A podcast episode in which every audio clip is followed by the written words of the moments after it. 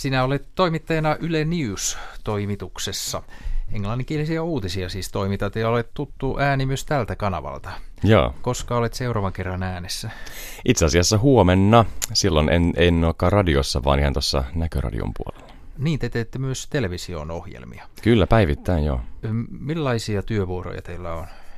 Se, on, se menee vuoroittain, että arkisin, kun meillä on aika paljon tarjontaa tälle meidän katsoja, kuulija- ja lukijakunnalle, niin ähm, aamuvuoroista lähtien, jolloin me tota, tehdään tämmöinen lehtikatsaus, eli päivälehdissä valikoidaan isoimmat uutiset ja tehdään niistä tiivistelmät, jotta englanninkieliset Suomessa asuvat tietää, missä printtimedia menee.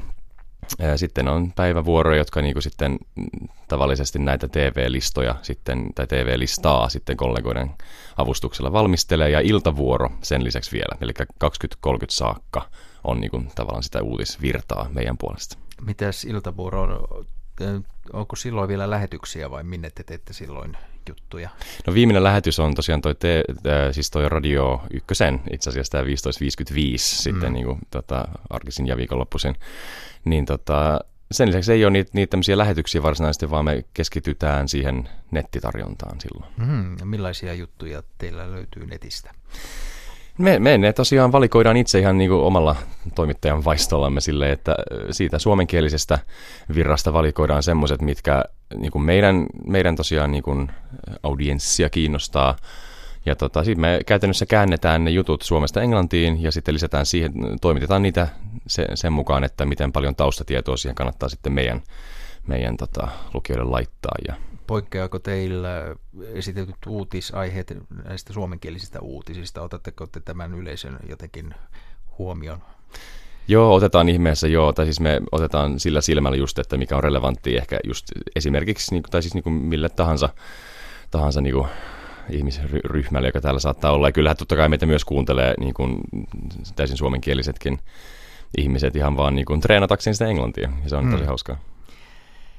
Niin teillä pitää sitten osata tietenkin suomea ja englantia, mutta miten sinä päädyit tänne englanninkielisten uutisten toimittajiksi? Se lähti, lähti aika hauskalla, hauskalla tavalla itse asiassa. Mä olin, tota, opiskelin vielä viimeisiä, viimeisiä vuosia Helsingin yliopistossa ja tota, olin töissä tota, osa-aikaisena tämmöisessä ruokakaupassa Hakaniemessä Helsingissä ja tota, sitten asiakkaaksi tuli tämä Yle Newsin eräs, eräs toimittaja, joka oli jäämässä äitiyslomalle. Ja hän, hän, sitten mä hänen kanssaan siinä livenä, livenä puhuin ja hän antoi mulle yhteystietonsa ja sitten mä otin, otin tänne hanakasti yhteyttä vaan ja lopulta pääsin tänne niin screen testiin ja, ja tapaamaan, tapaamaan ihmisiä ja sitten ne, he ajattelivat, että, että mä oon tänne, tänne sopiva ja kaksi vuotta mä oon täällä sitten ollut.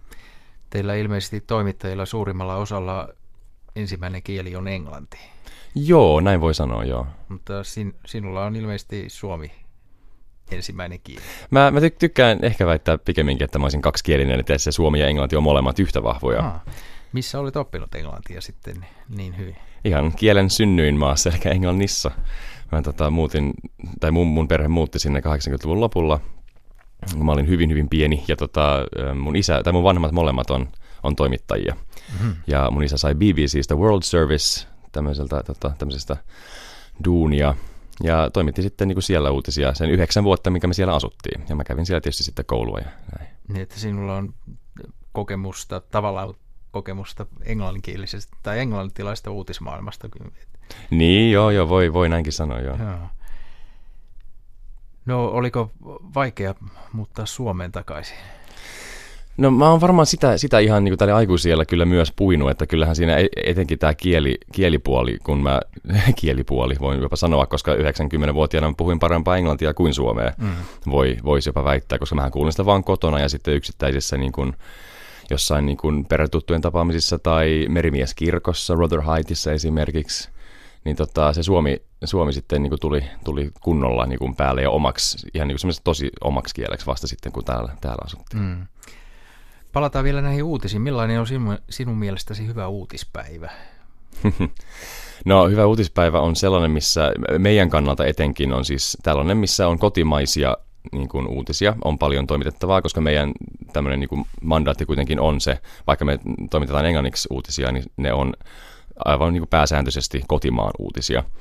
Että jos sattuu sattuu olemaan semmoinen uutispäivä, missä niin kansainväliset uutiset niin dominoi, niin silloin meidän täytyy, täytyy niin keksiä niihin niin joku tämmöinen kotimainen, kotimainen angle tai, tai muuta.